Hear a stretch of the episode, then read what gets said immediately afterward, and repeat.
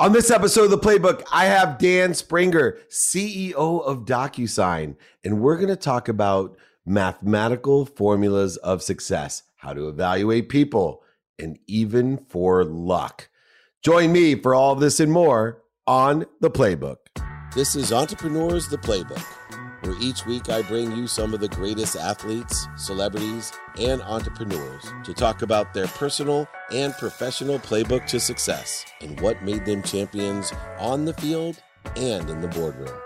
I'm your host, David Meltzer. I have a Occidental alumni, most importantly, as I am, and President Obama. Uh, Dan Springer, CEO of DocuSign. DocuSign needs no introduction, neither does Dan Springer. Welcome to the Playbook, Dan. Thanks to have me and the Yo Triumphate to all the Tigers out there. Right on. Well, your career is exceptional, and it's so much fun to see someone uh, excel in the business world from a small college. And so I want to start because everybody talks about, including my three girls, you know, all the big schools, the Ivy League schools. And I think about all the things that I did in my career from, you know, running uh, my first exit, you know, in the early '90s, 3.4 billion with West to running the phone division at Samsung to Leigh Steinberg Sports Entertainment. I go back to Occidental, what I learned on and off the field at Occidental. So I was curious. You know, everyone's down on colleges these days. Everybody wants to be an entrepreneur. Uh, but you're well educated. You went to both the Harvard of the West, Occidental, and the Harvard of the East for MBA.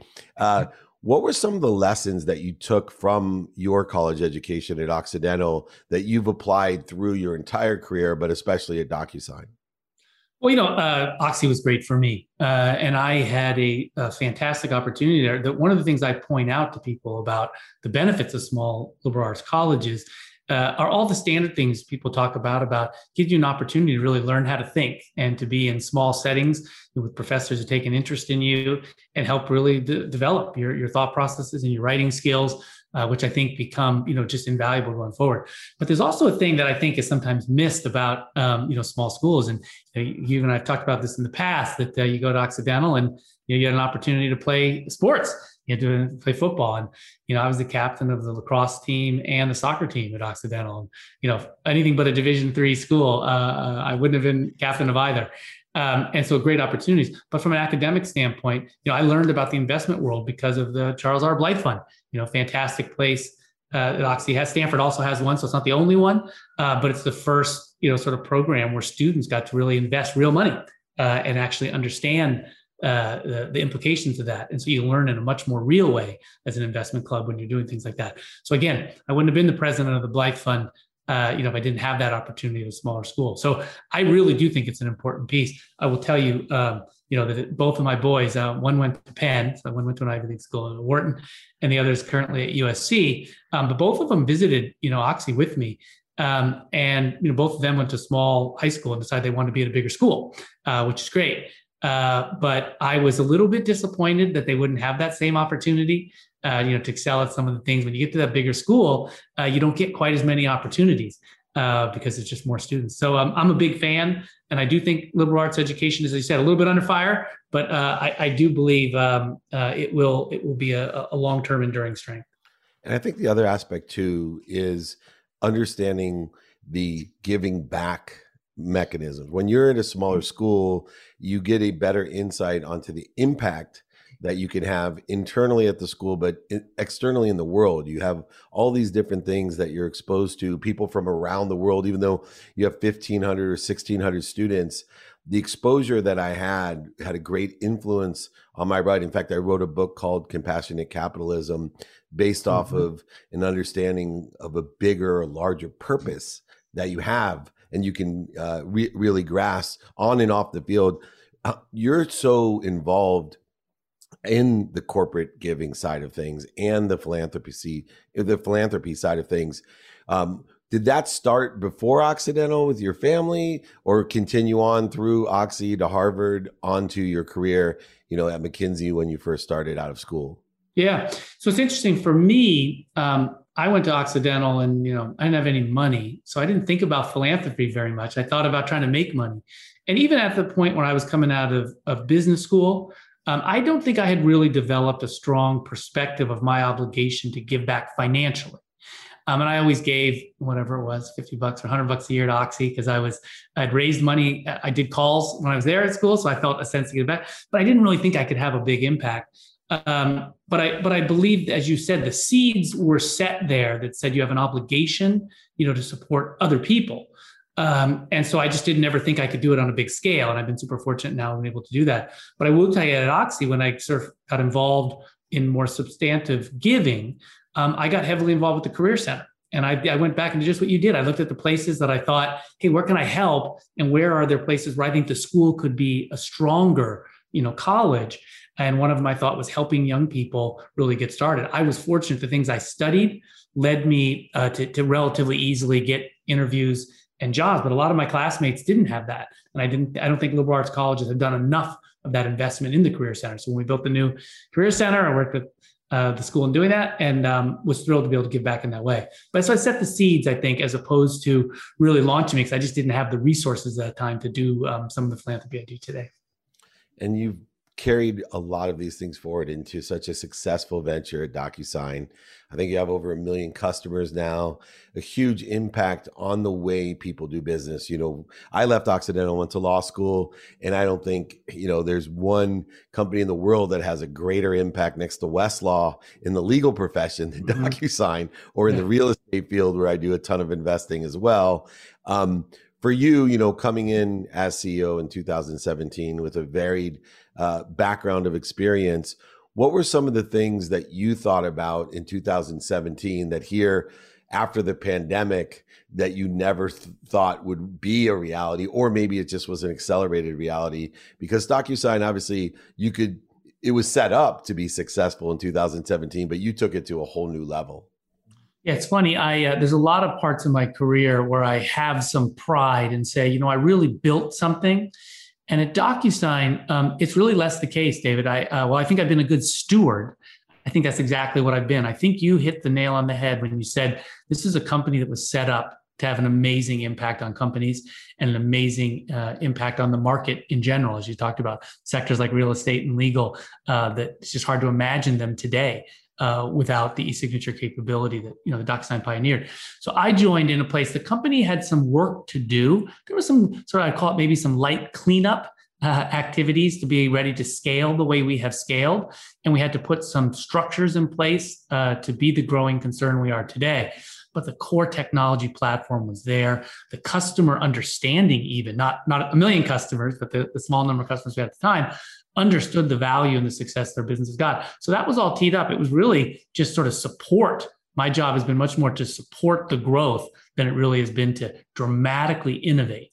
Um, so you know, it's great when you get a chance. Uh, I feel very lucky when you get a chance to to only have to do that scaling as opposed to really grow, you know, kind of innovate uh, and and germinate uh, the idea. So DocuSign was set up pretty well. But I will tell you the next step for us in building out the DocuSign Agreement Cloud, I'm finally going to get my chance to do my share of the work.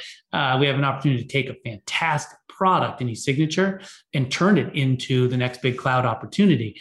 Um, if I do that, if we're successful with that, then I'll be able to say I had a, a part of the innovation too which I'm sure you'll do a great job with. Now, beyond the core business, though, are always the core values. And you know, coming in as CEO, we always have our own perspective of those values. Um, you know, I would say the two hardest part. People ask me about being a CEO of a big company. I always say employees and overhead. Uh, because one I care so much about, and the other just stresses everyone out. uh, how did the core values evolve over the last four years since you've uh, been the steward of that great technology? It's very you know a lot of challenges on values today in any company let alone a bigger company. How have you been able either to maintain or to grow or change the core values at docusign?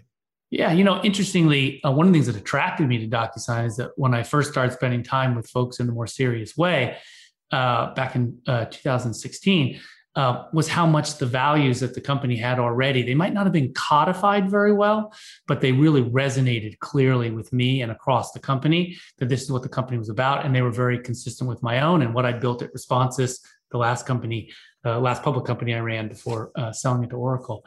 And so for me, um, it wasn't so much about changing them. There was, as I said, a little bit of a codification requirement, um, and then I think there was an amplification requirement. As we've gotten bigger, uh, it's it's more challenging, of course, to keep uh, those values alive. For us, it was really a sense of saying DocuSign is a super happy place. You look at our Glassdoor scores; I mean, they're just off the charts. I sometimes joke it's the Disneyland of corporate America, the happiest place on earth. Uh, working at DocuSign, and it is a fantastic place. Not that we don't have lots of challenges and things that I need to make better, uh, but but it's a pretty it's a pretty special place. And we really came back to this idea that hey, we we were focused on customers and driving customer success, and we really wanted to make it a place that people could do what we call the work of their lives, um, and that we built an organization to say that managers need to be committed to making each of their employees realize that vision of doing the work of their lives. And if we get that right, the, the values we came up with around trust and responsibility, um, and then the last one is kind of unusual, and sometimes it's awkward for people to talk about it, but we talk about docu-love. And people say, "Ooh, corporate value, you know, docu-love. How, how what does that mean?" And if you spend time in the company, you'd say, "Oh yeah, it makes total sense." And it's because employees love working there, but importantly, they love working there because our customers love using DocuSign. And that is what fuels the, the, the, whole positivity at DocuSign is that customers love it. And our customers' customers, the ones we call the users, they love using the product. It makes everyone smile to use DocuSign and they get to tell you how it's better than the old way. And so we have a million customers, as you said, that people pay us, but over a billion people have signed to DocuSign. So the reach is fantastic. That DocuLove, we spread it, you know, uh, pretty broadly. Uh, and those are the things that I think are special about the values there. That is a lot of love, and I am a docu lover as well. I hope that's not too awkward for the podcast. But more importantly, um, when you're growing at that pace, uh, especially now with the pandemic, you know these core values are hard to maintain unless we're hiring the right people. And in order to hire the right people, we have to have a formula to evaluate them. And I've evolved over 35 years of my own experience as an executive and 20 years making huge mistakes uh, through hiring um, come up with my own system. Do you have a formula or a system to evaluate people as you're bringing them on? Yeah, I mean, I think everyone has, um, you know, their kind of intuitive things when they're when they're chatting with people and thinking of bringing them on and bringing them on and helping evaluate them and helping them grow. It doesn't end at the hiring date. Um, I at one point spent some time trying to, you know, sort of put that down on paper in what I consider a somewhat geeky but nifty formula uh, where I've codified, there's sort of three core factors I look for. Uh, people need to have the skills and the smarts to be effective in our you know, rapidly changing and you know rapidly growing environment. Um, and people need to have ego management. You know, it's really important that people can really suppress their own interests for the values uh, of the company and of our customers. And so people who can kind of control their egos and work for the team as opposed to just for themselves is key. And then the third one is just old fashioned how hard you work. Um, and I created a little formula, again, a little geeky, but you take those skills or smarts, the S, you divide them by the ego because you, you want that ego number to be lower. And then you raise that, that quotient to the power of how hard you work. And so it's exponential to work. I think that's the piece that in the end of the day, as long as you have that ratio right, that your skills and your smarts are not being overpowered by your ego, it's how much you bring, you know, bring to the company every day. And so I think about that a lot when I interview people and I have questions that I ask people around each of those components. And then, of course, references are, are, are a key part of that as well to understand whether people really check uh, those three boxes. I love that. And, you know, hard work being something that you're accountable for. Uh, as I remember back from our college days, being in a smaller school, uh, you couldn't just slide by with the smaller classes and the accountability that was necessary, and playing sports. And you played two sports as well, like myself. But it's amazing, you know, because we made these choices. We both went to a school with no money, uh, with a great uh, vision of ourselves, and through the accomplishments that we've had. One of the words that come up a lot is how lucky we are, and I, like to say I'm blessed, but you know, luck to me has a mathematical formula as well. I know it's probably an occidental thing that we're a little geeky when it comes to. You know, I say attention plus intention equals coincidence, uh, and utilizing your formula, I, am going to take that to heart as too, and come up with some mathematical quotient of my luck. Um, how does luck interplay uh, in your career because you have had what 18 19 years as a ceo of extraordinary companies you're having extraordinary success again at uh, you know a, a loving company like DocuSign. Uh, for you, how's luck interplayed with your success? What's interesting, I, I tend to use the word serendipity more than luck, although I, they're probably pretty interchangeable. You know, David, I, for me, I think it's been primarily around two things. One of it is access to opportunity. Um, and most of my serendipities that I showed up in Silicon Valley, you know, when I left McKinsey, um, I mean, I've been here prior in San Francisco, but but came into Silicon Valley in terms of the tech space uh, in the late '90s, um, and it's just been 20 years of you know the the literally the most unprecedented growth I think in in the history of the world uh, in terms of the, the professional opportunity here. Uh, and so, right place, right time is a big part of it. Um, and then the second thing for me is I have been really fortunate to have people uh, bet on me. Uh, bet on me at times when I might say I'm not sure my body of work has justified, uh, but they, you know, they, you know, that opportunity. They saw something in me and they were willing to work with me and bet on me. Um, and and the combination of those two things is where it really come from. And it's funny, I did a, a talk literally this morning with Ken Frazier, who's the outgoing, you know, CEO of Merck, an amazing uh, executive and you know he talked about having a very different background than mine growing up in inner city in philadelphia but it was the same story he was talking about the opportunities that people afforded him uh, and and you know, we had a fun conversation about this idea that you know, we kind of had a parallel sort of situation. His was lower probability to have occurred, so he had, I guess, more luck, you know, than I did. Uh, but at the same, at the end of the day, I go, I don't know, you either get the opportunities or you don't.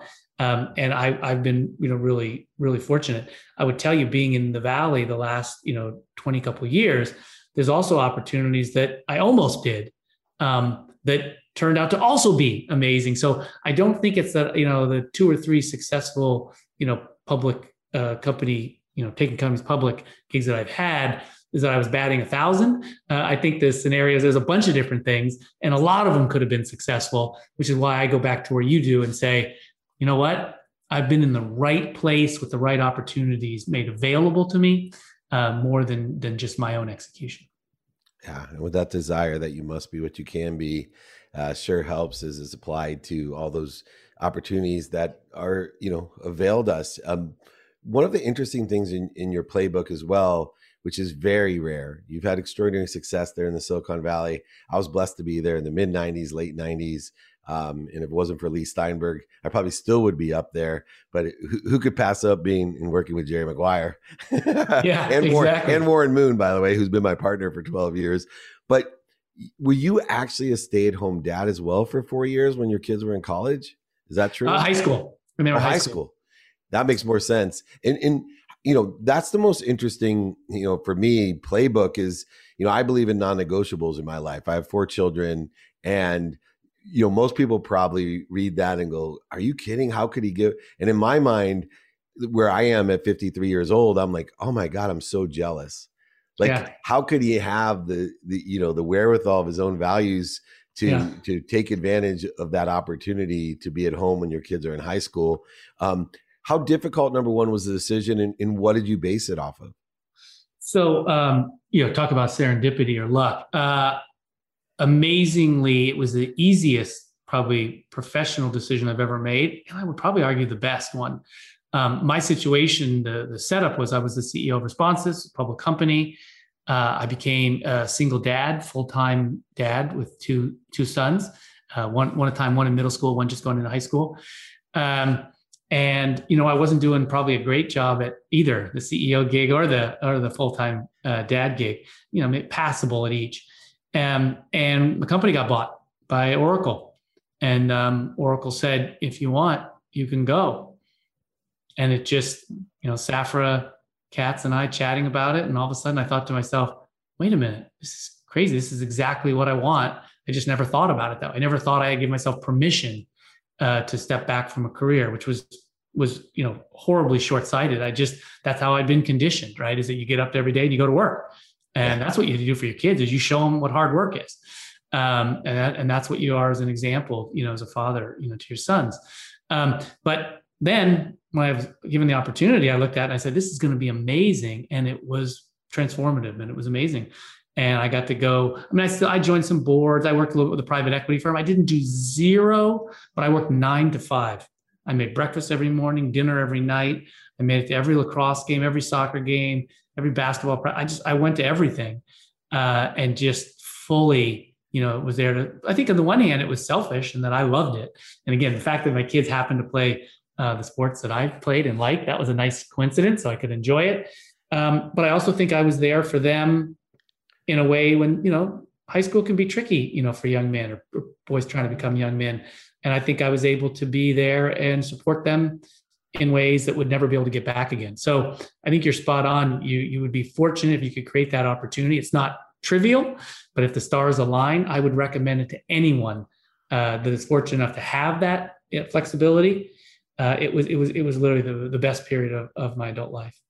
Oh, I can't imagine. And uh, it is something I look at. I do have an 11 year old beyond my three older daughters, who my oldest graduated from college and told me that I should be grateful for her because she taught me how to be the dad that I am today. And that my youngest son, 11, is the yeah. huge beneficiary of all the things that she sacrificed to teach me about exactly. being a dad. Uh, I will admit that it's much easier to like uh, baseball and football for me uh, than cheerleading. Um, but I, I did the best I could and I learned a lot of great lessons. yeah. I heard swimming question. is worse because swimming you have to be there all day long oh, just for those true. two minutes of watching your kids swim. So, yeah. Oh, it is loud and it's inside. Oh my gosh, uh, it's amazing. All right, last question because we both share something else besides Occidental. Um, I also am on the board of Boys and Girls Club uh, here in Southern California. You have done so much as well, not to just give back to your community, to your family, um, but but also to the future generations. How important is that legacy of giving back, especially to the Boys and Girls Club? Well, you know, I think we get to these different phases in our life. And I told you, hey, early on, uh, not only did I not have some of the sensitivity of ego management that I would have today, which is appropriate, you know, a young person coming out of school focused on their career is going to have that. Uh, and on the philanthropy side, same thing. Like I knew I wanted to do my part, but I never thought I should be a leader on that front until I found myself with a lot, you know, more resources. So I, I can't tell you that, you know, it's some goodness in my soul. It was just the realization over time that it's my responsibility and you know my obligation. So sort of two core things I've done. One is I did create uh, a fund that I work with my sons uh, to give the money away. So it's a Springer Boys uh, fund, and we were able to fund that with a fair amount of money from the Responsys success initially. Um, and every, twice a year, we sit down and pick the charities that we're going to support. And we also t- tend to work and say one of us needs to be heavily involved if we're going to make a large donation. Actually, the way I got involved with the Boys and Girls Club is that my younger son, uh, Robert, was a volunteer there and he started volunteering there. We started giving them some money. I started noticing what they were doing and realized I thought it was a hugely important part uh, of our community in San Francisco.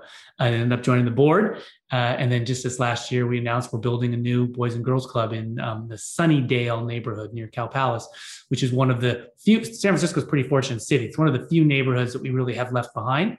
Uh, and we need to do more to support. So I'm excited. We're uh, kicking that uh, the building off this uh, this quarter, and I think it's going to be a, a, fantastic facility uh, for children in San Francisco. I, for me, I mean, I, have actually made a decision a couple years ago to say that I'd like to try to provide more leadership to other people in thinking about philanthropy, particularly in tech. And so I now give away um, 100% of my all my new stock grants. Uh, don't worry, I have plenty of DocuSign stock from when I first joined, in case you were worried about me. Uh, that was David.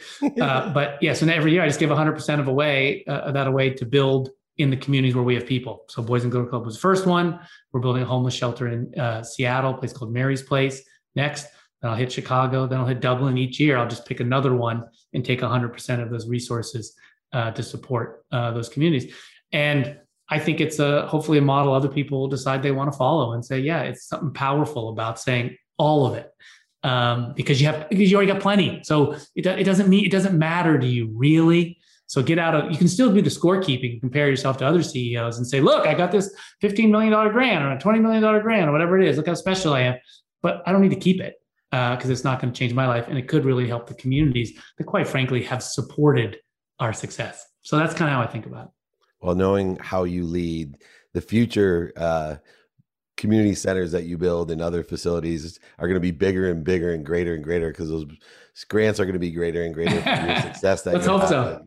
Those Dublin sitting there going, "Oh, thank God we're not getting the money now. We're going to get some real money." Uh, thanks, Dan. And Dan, I will tell you, you know, as a sports person myself, you're now on my top three lists all-time lacrosse players. So it goes Jim Brown, Paul Rabil, and then Dan Springer. Uh, but you, when you went to Occidental, you never thought you'd be on the top three of Dave Meltzer's sports lacrosse players. So that, I never did, and I, I, don't unfortunately know Jim, but I'm friends with Paul Rabil. and I think he's great. So being on the same list of anything with Paul Rabil, uh, I'm I'm honored. I'll send you a picture of the two of us together. That's awesome. Yeah, he is one. He does remind me of you, and you both are just people who big hearts, big minds, and open hands, uh, which are three things I look for in everybody. Dan Springer, I can't tell you what a pleasure it's been to meet you. I look forward to doing more with you. What an extraordinary entrepreneur and philanthropist you are, and just uh, someone, a milestone person in my life that I can look to see for my children how we can even do better uh, for others. And I appreciate that. CEO of DocuSign, Dan Springer. Well, I hope you enjoyed this week's episode of The Playbook as much as me. On a personal note, I just wanted to thank everyone for making The Playbook such a success.